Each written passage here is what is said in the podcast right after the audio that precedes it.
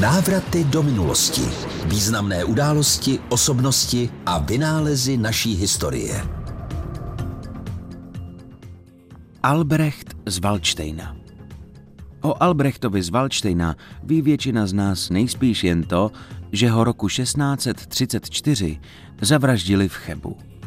Méně známý už je ale fakt, že to byl zřejmě nejbohatší Čech v celé naší historii, a to i ve srovnání s dnešními miliardáři. Po první manželce zdědil závratný majetek a mnohá panství, což byl pro něj odrazový můstek pro vzestup a naplnění vojenských, hospodářských a politických ambicí. Albrecht z Waldsteina udržoval dobré vztahy s císařem Ferdinandem II., který z něj udělal jediného českého vévodu.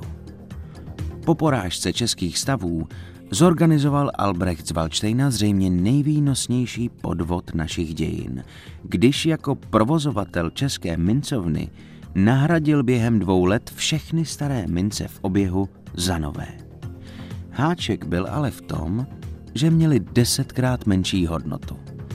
Jedna stříbrná mince se rozstavila, přimíchaly se obyčejné kovy a vyrazilo se deset nových.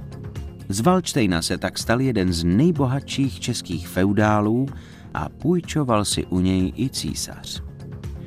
Během třicetileté války vévoda dosáhl vysokého postavení v armádě i v politice a to se mu zřejmě stalo osudným.